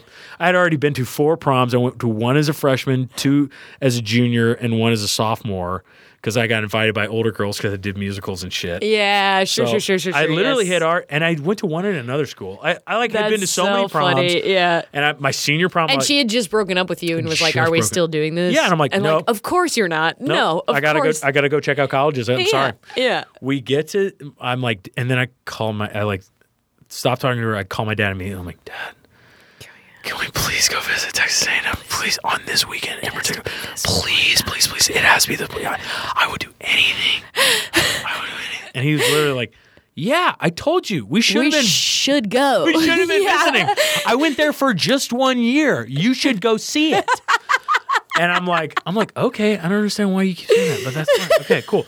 So we show up. I fly to Shreveport. We drive down to College Station. It's like five and a half hours, um, and there's a lot of nowhere. It's in the middle of nowhere. So we get there. I see the sign. It says population, you know, thirty thousand or something like that. And I'm like, oh, it's kind of a small town. Huh? He- And my dad's like, yep, small town. And I'm like, okay, I don't know why he said it like that. we pull up and I'm like, whoa, this campus is so beautiful. It's all kind of the same color, but it's really nice here. We, they walk us past the fucking big stadium, Kyle Field, the 12th man. It's 100,000 seater. It's fucking huge. You can Yeah. see it from everywhere in the town. Uh, I'm like, whoa, this is cool. They have a bus that drives you around campus. Are you kidding me? You don't even have to walk. This is amazing. Everyone's wearing cowboy boots, huh? I, I don't have any of those. And my dad was like, Yeah, better get you some boots if you're going to do the Corps. And I'm like, The Corps? What is that? Is that like a workout? And he's like, Nope. It's this. And then he explained to me is this like faux military program thing that they had from back when it was a military school. And you can still do it and not join the army or shit. You can just do the Corps while you're at school. You live in barracks. You have these big, tall, fucking brown boots. You wear a fucking military uniform. You do military drills. Uh, you're basically in this weird Texas A&M army, and uh, that is what my dad did for one year. Um, until he was like, "Fuck Can't this." do this anymore. it's a dry county in Texas. It's not dry on Sundays. It's dry on all the days. So, like, not just a dry campus, it's the a whole county. County. Holy fuck! It's like 20 minutes to go get a case of beer, which you can drink in the county. You just can't buy it. And you could there are bars that serve beer, but you can't buy a fucking can of beer to take home from the 7-Eleven to drink at your house. I was like I had no idea. How in the world? he explains that to me. That was the reason why he was like, "Fuck this! I'm going to LSU," and his dad was like, "I'm not paying for school. I was you're supposed to go to A and M. It's the better school. Why would you?" And my dad was like, "I'll fucking pay for it myself." Right. And he oh worked offshore on oil rigs every summer. And To pay to to pay for LSU, school so to go he to didn't LSU. have to- So he didn't have to fucking live in Texas. And I'm like, okay, well, that kind of sucks, Dad. But this town's still pretty cool. And we walk into the student center and we're getting the tour, and they're like, please, no hats. This is the Memorial Student Center. This is uh, for all the veterans that have died that have gone to this school. No hats are allowed in this building. You're not allowed to wear it in here. And I was like, okay, that's fucking weird. that is so weird. I don't I don't think hats are that big a deal. Pretty That sure they fought and died so I could wear my hat so wherever I fucking want. Okay, that's a little weird to me. Preach. And then we, that is so weird. they walk us past their like all their championship banners of all these old ass fucking teams because they haven't done shit in a long time. Yeah. And then all the fucking war heroes and stuff. And I'm like, oh God. Do I have to fucking join the army here or whatever? And we walk outside and they're like, um, you're going to notice that none of our students uh, step on the grass here because no one's allowed to step on the grass here at the student center. We all walk on the sidewalks because it's uh, it's also uh, you know an injustice to those soldiers that died that went to the school. And I was like, I can't throw a fucking frisbee. I can't buy Outside a beer. The- fucking student center. I can't wear a hat. I don't like hats. I should be allowed to wear them though. We get back to the hotel, and my dad's like, "Well, we, got, we want to go to a restaurant tonight." And I'm like, "Yeah, yeah." I'm like in a fucking daze. I'm like, "This, my plan all crumbling is down. fucking shit." yeah. and and when I went to meet with the guy who's who- the at the petroleum engineering school that I got the scholarship for, the guy showing me the graph of like, well, as you can see, uh, we're in a bell graph right now where we think the oil business is going to be in the next ten years, and uh, we think it's probably going to be dropping off in the next like ten to twenty five years. Um, so you know, but it's still good to be in the oil business right now. We think you should study this; it's a great program, but uh, we think that it it might not be great, you know, in the next 25 to 30 years. Could be 40, but then it won't be good anymore. I can't believe they would come out of the gate with that. Out of the fucking gate, like, Did you just not want people to go to your school? Well, and that was where I was like, okay, cool. So I can go here, not have fun, not have a job. And then at the restaurant, so we go to the hotel, we stay at some like fucking courtyard or something, which is the nicest hotel. And my dad was like, Where's the nicest restaurant in town? I want to treat my son. It's been a like long day today. We want to go to the nicest place. They're like, Well, nicest place in town, you're gonna have to go down to the Outback Steakhouse. And I was like, That's the nicest? The nicest place in town is fucking Outback? We're sitting at Outback. I'm sitting there and I'm like, So this is the nicest place in town, huh? My dad was like, Yep, it is. You know, I only went here for one year. And that was where I was like, It was the first time you actually heard those words. I literally was like, okay, yes. Guy walks up to the bar next to us because we're eating at the bar because they were full because it's the nicest restaurant in town. Jesus. Guy to the bar to the left, guy to the bar to the right, separately, but almost at the same time. Guy was like, "Excuse me, ma'am, can I get me a Coors Light bottle, please?" Man over here, "Excuse me, miss, I'd like me a Coors Light bottle." And I'm like, "They're drinking Coors Light." I drank that when I was fucking 16. I'm fucking over all this. And I call That's so funny. coming and getting their fucking Blue Mountains. I was like, no way. I was in. that was the last straw. I've been upgrading cities, Shreveport to Chattanooga. Chattanooga I, is fuck. I'm not going up to College Station. There's no way. right. I called my best friend, and I he, he- I lived with him for three years in high school. He's my roommate for three years. Uh, who lives in Vegas now? He's a biomedical engineer. He works on the uh, machines at the VA in, in No Vegas. shit. Yeah, he like he services like MRI machines and shit. And Yeah. manages all that stuff. Um, government pension. He's a fucking good dude. Uh, his name's Justin. I called Justin. I'm like, dude, I made a huge mistake. I made a huge mistake. Um, also, I'm sorry I'm calling you at your prom after party, but I have to fucking talk. And he was like, oh, I skipped out. And he was with our my other roommate, uh, Mike Zubikowski. He's like, I was like, wait, fuck, is Zub there? And he was like, yeah, he his date bailed on him too. So we're just hanging out No back of the room. And I was like, okay, well, you guys are fucking lame. And he was like, how's Texas? yeah. And I was like, it sucks. and as soon as I said that, he's like, dude, dude. He was going to Georgia Tech. He was like, come to Georgia Tech. Dude, please oh. come to Georgia Tech. You're going to love it. That's Georgia- all you need. It. And I was like, what would I, what would I even do, man? He's like, I don't know. They got a million engineering programs, dude. You're to absolutely love it. We're going to get you in the best engineering school in the country, dude. You're to do this. It's to be great. Oh I was my like, I wouldn't even know my roommate. And he was like, dude, Ben Chewy, uh, is the guy who's in the band. Need, he's coming to Georgia Tech, needs a roommate. You got to be his roommate, dude. He- He's a day student. He's very cool. Um, he's a Seventh day Adventist, but he's still very cool. he loves climbing and he loves his clarinet. You got to room with this guy. It's to be great. And I was like, fuck, fuck it. All right. And- All of the above sounds better than the show I'm in right now. And so in College Station at the fucking hotel, I signed my acceptance into Georgia Tech and filled out an application for my fucking roommate. I did it all. I'm, I'm like, Dad, I need my down payment. I'm going to Georgia Tech. And he was like, I'm so proud of you, son. Here's That a is card. so funny. Yeah. Holy shit. yes, Wow. that was what happened.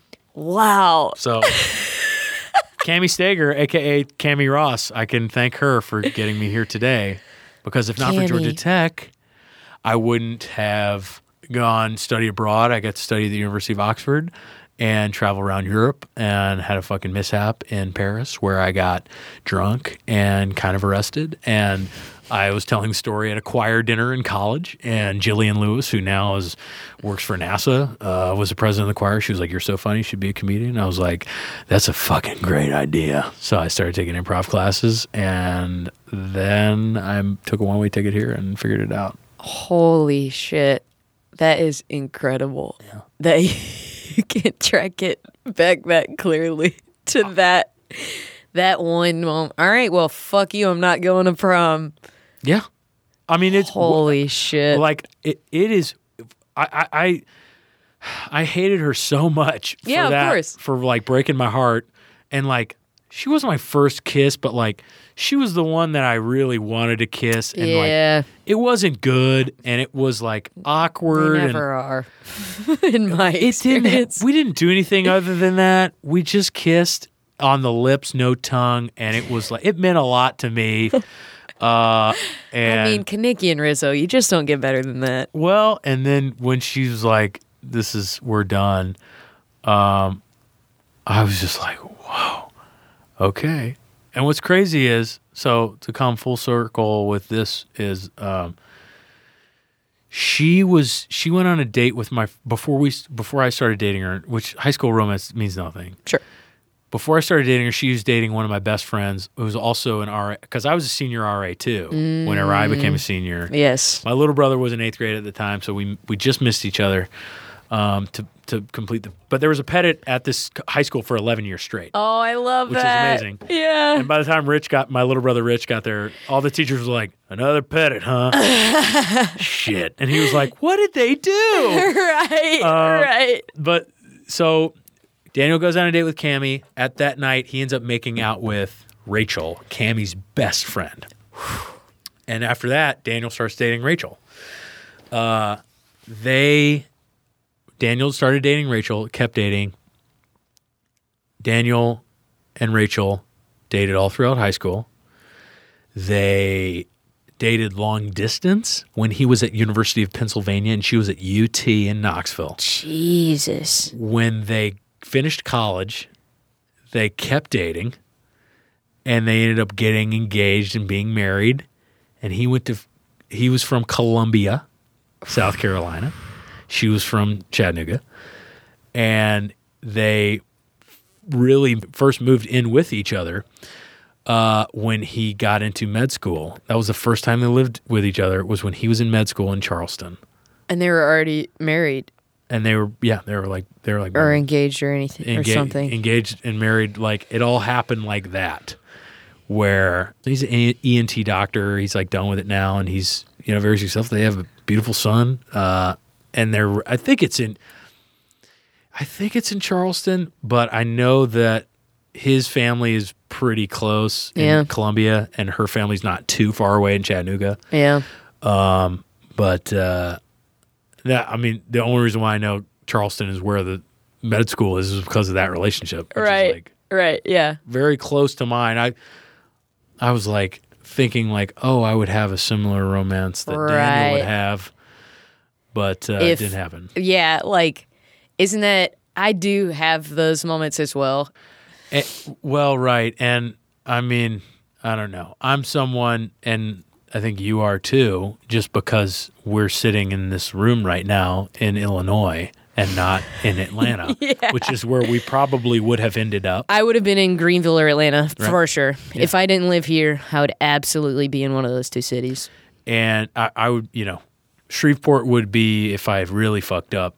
Um, I would probably have stayed in Atlanta, and if and if I would have lived somewhere to like just fucking try it out, it would have been New Orleans. Um, but I, I- mean, we did. We made the plunge. So there there is this life now of no regrets. So like, and that that was what guided me to make those decisions I made, which is like I want to keep upgrading cities and pushing myself and trying to make trying to get to whatever next level or Yeah. thing that I need in my Myers Briggs thing that For like sure. you know, I gotta self actualize. You've already done a couple of what have I got to lose moves at this point. Absolutely. It's not like you're picking up in Shreveport, Louisiana and saying, you know what, I'm going to strike out to LA, see if I can figure it out.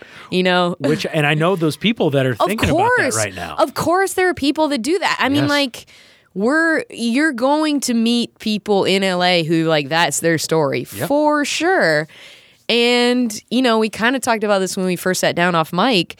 Now your path has you know, X seven or eight years Mm-hmm. of Chicago time where you like learned how to be an adult and what it's like to try to be a professional actor and to be a professional actor in some, you know, uh, Very small ways. areas Very of your life. right. Sure. And like, isn't that probably what it's going to look like? I think so. I, I mean, yeah, not to be like, not to be pessimistic, just to be realistic. Like, I completely agree. all these people, you know, until Tim Baltz was on the opposition, that's all he was doing after he left uh, the main stage here was just trying to be a professional actor again. doing small gigs on drunk history and Yeah. bajillion dollar properties and Shrink, which took forever to get going. Yeah. like he spent him and T- And like, th- I am so pumped that it's on NBC now. Like, Finally. it's not even on the air. Even I like, I don't care that it's not on the air. Honestly, I'm glad it just has a home because it like deserves to have one, and every project he does deserves a platform. I, I have used him as a benchmark quite a bit. Um, and he, yeah, I mean, he's he's still hustling and still like you know he's it's not the Tim Baltz show. He's Right. on the Jordan Klepper show. Yeah, you of know, course, and yeah. that's like obviously a great gig. I'm not saying it's not good, but um, I know he wants to continue pushing and growing and Sure.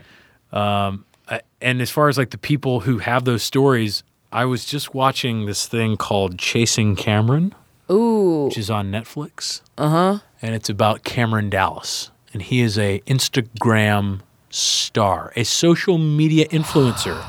He's got over a million followers. This is a young man. I think he's like just around 21. Okay. He's from, I don't know where the fuck, doesn't matter.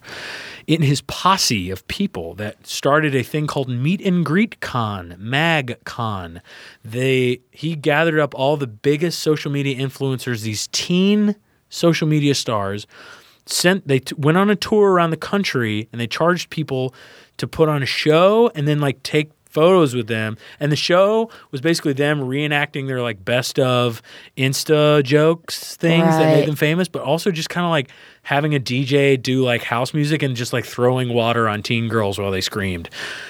So Cameron Dallas has a in his posse has like two or three people that are young, like just barely 18, maybe about to turn 18 from Shreveport, Louisiana that have like 800,000 followers on Instagram and Twitter and whatever the fuck else and Snap and all that shit. And I'm looking at these kids and like they're, you know, like I want to be a I want to be a music and I want to I want to write my own music and all this shit and um, we're really putting Shreveport on the map is like what one of them said. And uh, I think his name was Cunningham or something like that. I can't think of the name of this kid. Now I'm about to trash his ass rake his ass over the coals. I'm like I'll be putting sure to put his name in the like description so that people can search it. fucking please. I'll just list off all the people that you're talking about so the Zep will get like a bunch more Oh hits. yes, please. So this fucking kid is like he's a child, and like one of them, one of the kids, and I call him a kid because he's like fucking nineteen. I mean, they're they're kids. They're- like they're those kids. are children. yeah. gets to LA, gets a little bit of money from his like Insta stuff, and he is from like Evansville, Indiana, and this kid goes to LA and rents a house and like four cars that are like he rents a mansion, he rents some like fucking He's clearly a lease, you know. He's from a fucking double wide. Right. The first time he's had money in his life, and he's just fucking going nuts with it. And, And probably every like financial manager is jumping at the opportunity to work with this a uh, kid like this. Oh my god, yeah! Give me a hundred dollars for Bitcoin this month, like yeah, please. Yeah, Like, anything. Yeah, and these kids are celebrities. These children that are like Twitch stars and Insta stars and whatever. Like, I'm so glad that That wasn't your journey. that was not my journey, but also that like I now have a marketable skill, even if it's not like like great, you know. I I'm not going to say I'm the best at whatever I do, but I will say that like I know how to write a sketch scene, produce an improv show, and basically entertain people all around the country. Uh, and these kids don't know how to do fucking anything. Of course not. They don't even know how to. Uh, like you said, they couldn't do any of those things in a live show setting. Like, there's no way. I heard a story from Dwayne Perkins that, like, or, you know, not from him directly, but someone who told it to me. Sure. That all the people who got hired for a while and now were like also YouTube and like Instagram and Twitter personalities. And he was like the only actual improviser.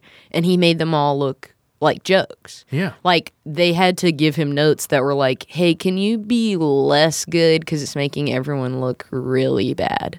Because they just hired people that like people would know their name and mm-hmm. not because they had, like you said, actual skills. skill and like I, it's i'm not even gonna say it's like talent i think it's like truly like a skill Marketable skills. Yes. Yeah. I I definitely think that's the way to look at it. and dwayne is i mean so funny Otherworldly talented. i'm so glad i've gotten to work with him He's remarkably capacity. Talented.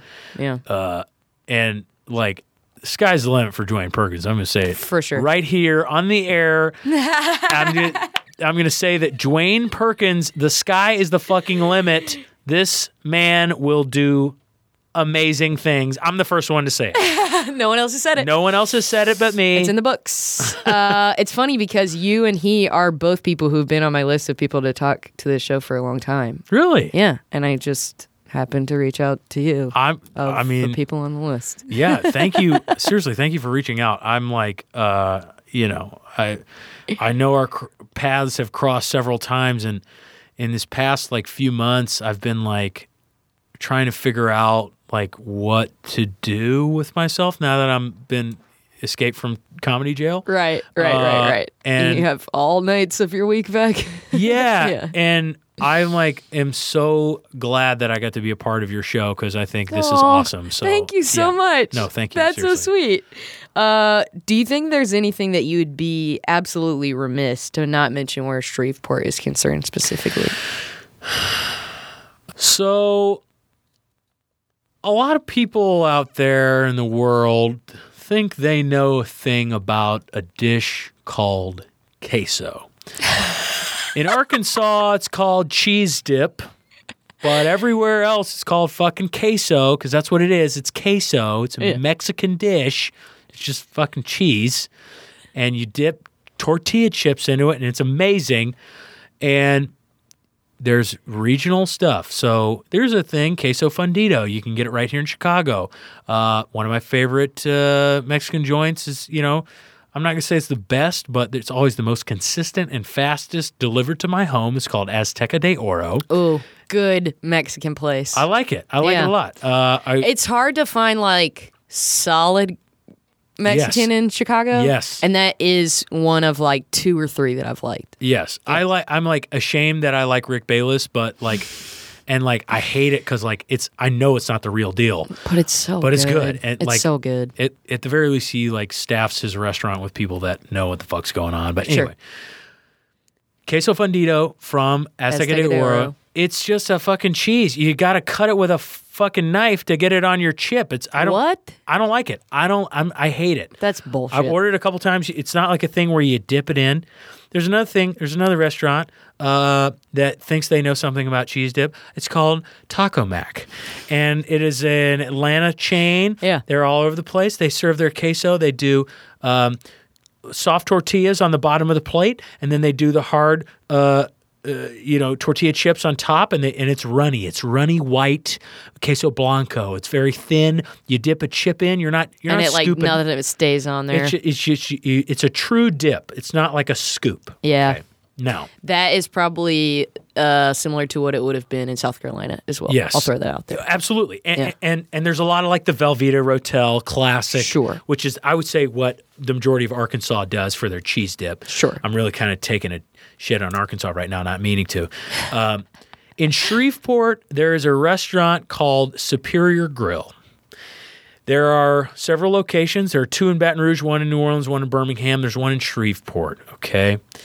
And in Shreveport, Superior Grill is the Mexican restaurant to go to in Shreveport. Everyone's going to tell you this. You got to go to Superior, okay? It's very expensive.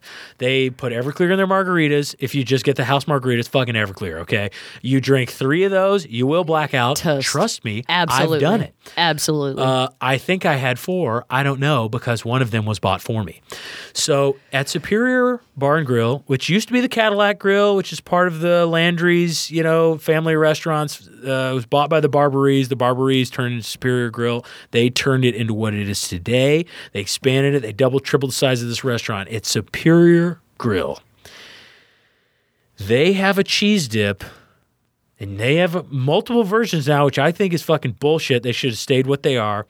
They now that you can get the runny one, you can get the runny white stuff if you want it. You can get meat put in it if you want it. You get fucking tomatoes put on top. Whatever your fucking flavor is, they'll do it for you. But the way they do it, the original superior queso, is right in between. My mouth is watering talking about this shit. Okay. God. They have such thin chips. Let me just say very quick. Oh, I thin, love a beautifully thin, thin chip. chip. In- Yes. Chicago, it's very thick here. Yes. And in, in, in, in Superior, you can, like in Chicago, if, if they fry them incorrectly, you'll get a stack of two or three. And it's a very thick chip. You can barely bite through it. It's Superior, guess what? You get a stack of 16. It's that kind of thin. it's amazing. Okay. Their queso dip is right in between this Azteca de Oro brick of cheese Right. that's like been flambéed or some shit. it's in between that and the runny, cummy cheese goo you get from Taco Mac. What you do is you can dip it and you will get some greasy residue if you pull it right out, but you're not going to get it stuck to the fucking chip. You got to get in there and you can Scoop. scoop a chunk of cheese out. And it is when you bite into it, it's not like a you got to chew the cheese. It's not like that. It melts in your mouth. And you can just you can mash it with the roof of your mouth and your fucking tongue. And you can chew it if you want to. I'm not going to tell you how to eat it, but it is the best cheese dip in this fucking country and it's Tex-Mex style and I know it's not true Mexican food, but I believe that if you had this cheese dip their salsa's fucking incredible too. They bottle it and and they fucking put it in jars and shit, and it will change your life. But the cheese dip at Superior Grill is worth the drive from Dallas. It's worth the drive from New Orleans because they don't serve this one at their New Orleans location. They don't serve it at their Baton Rouge location or their Birmingham. No, no, no. No one has the original. No. It's worth the drive from Little Rock. It's worth the drive from Meridian, Mississippi. I think that's that's after that it's a little That's, too far. That's about the radius I'm that not, you can own I'm up for. gonna, six hours is a long ride in a car for one piece of fucking a bowl of cheese. That's I'm not suggesting that you do that. No, uh, I'm just stating that you know it is worth it. Also, big shout out to um, the cortisone that I'm on right now. That's why I'm fucking lit. I'm on these steroids because I got some water, some fluid in my ear. Superior Grill. I mean, that's what it is. Everyone's gonna, everyone from Shreveport's gonna tell you, you gotta, you gotta. Oh, and this, the Cub, the steak from the Cub. It's the worst shithole dive bar in America, but the five star best steak in the whole state. Um, and you can smoke indoors, and they have like gross. Oh, of course they still have like shitty bars you can smoke in. They don't have a they don't have a jigger to like measure the they just fucking pour liquor into your cup. That's a Jesus. plastic or excuse me, styrofoam. Like it's a styrofoam cup. Jeez. It's trashy as fuck. They have you know Sonic, they have the drive through lanes. Yeah. They have that out back of this old bar because back in the fucking seventies people would pull up behind and someone would come to your window and you say I'd like a shot and a beer and they'd give you fucking liquor and then just and then you drive away. Woo! The Cub, Superior Grill, Shreveport, Louisiana. love it. How do you feel like your love of Shreveport and your uh, existence there before high school Mm-hmm. influenced you creatively and uh, your life kind of as a, a bow tying um, thought process here? Sure. Um, I think that uh, Shreveport is it was an all American city, most recently voted in 1999, but it was voted three more times than that. Shreveport has always been a city that has it was it was once great, um, but it was never the best. Even in the state, even in the region, you know, the Arklatex. Uh, maybe it's the best in the fucking Arklatex, but like, you know, who the fuck cares? Right. Um, I- I think that Shreveport and the people there uh, are real and also um, somehow unique in this like in a gumbo style state. This is a gumbo style region because it's like not quite Louisiana, not quite Texas, not Yeah. quite Arkansas Yeah. and uh, and it made me appreciate different perspectives of people around me and uh, the people that I met because it's it's doctors, it's working class, it's fucking sleaze bags at the casinos. Yeah. It's armed forces at the Air Force Base. Um, and uh, and uh, my own upbringing, you know, we started off. My dad, you know, we I grew up in this little house, the corner of uh, Galen Drive, right by Red. Excuse me, right by River Road, um, which was uh, pretty close, pretty close to the river, and by Hamels, um, which is now a church. It was, it was our amusement park that's now a fucking church, just like our old mall, which is now a church.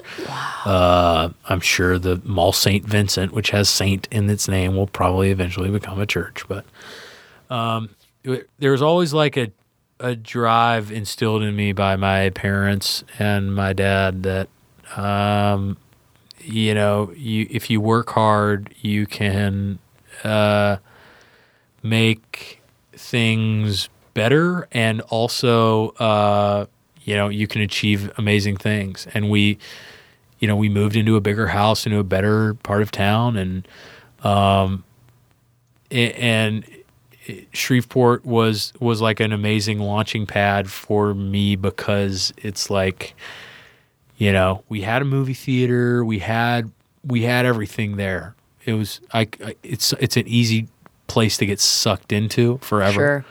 and I know some people that decided to stay, and I most people I know decided to get out.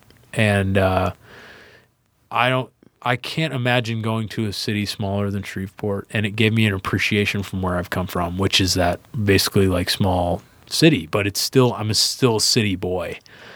Um, and it made me it made me really appreciate uh, the people around me and. Um, and made me grateful for the opportunities that I've been given, and it makes me want to make the most out of all of them because I know on the privilege scale I'm already at the top, but I also have lived a very privileged life, so I would like to um, make the best use of that, uh, and by learning from the people that have come before me on how to make things really, truly great.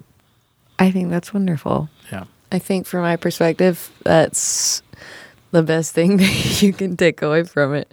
I really, really love that uh, it's a gumbo city in a in a gumbo state. Yeah. I really love that. it the airport they took it down, which is fucking stupid. But that when you'd get off the plane at Shreveport Regional Airport, of the twelve gates they have at Yeah, the airport, that sure. only four are used. You'd get off the plane, you'd walk down, and you'd see where Cajun meets the cowboy. I love that. That's right. Oh, thank you so much for giving me so much of your time. Of course. This has been a great conversation. Thank you for having me. Thank you so much, Charles. I love you, and I mean that. I love you too, and I really appreciate you. And this has been such a joy. Um, and uh, you know, if you're ever in Shreveport and you need a recommendation, oh, Why? I gotta go to Superior Grill. yes, I got my rec. yes, I'm getting at least one margarita. yes, yes, yes. Awesome.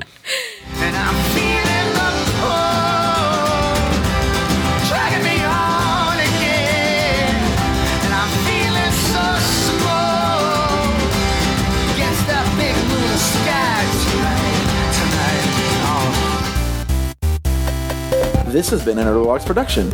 If you'd like to help make more things like this, please visit patreon.com slash nerdologues to donate today, and go to www.nerdologues.com for more cool stuff. Thanks for being awesome! Thank you all, thank you all. I am GrabBot23548X.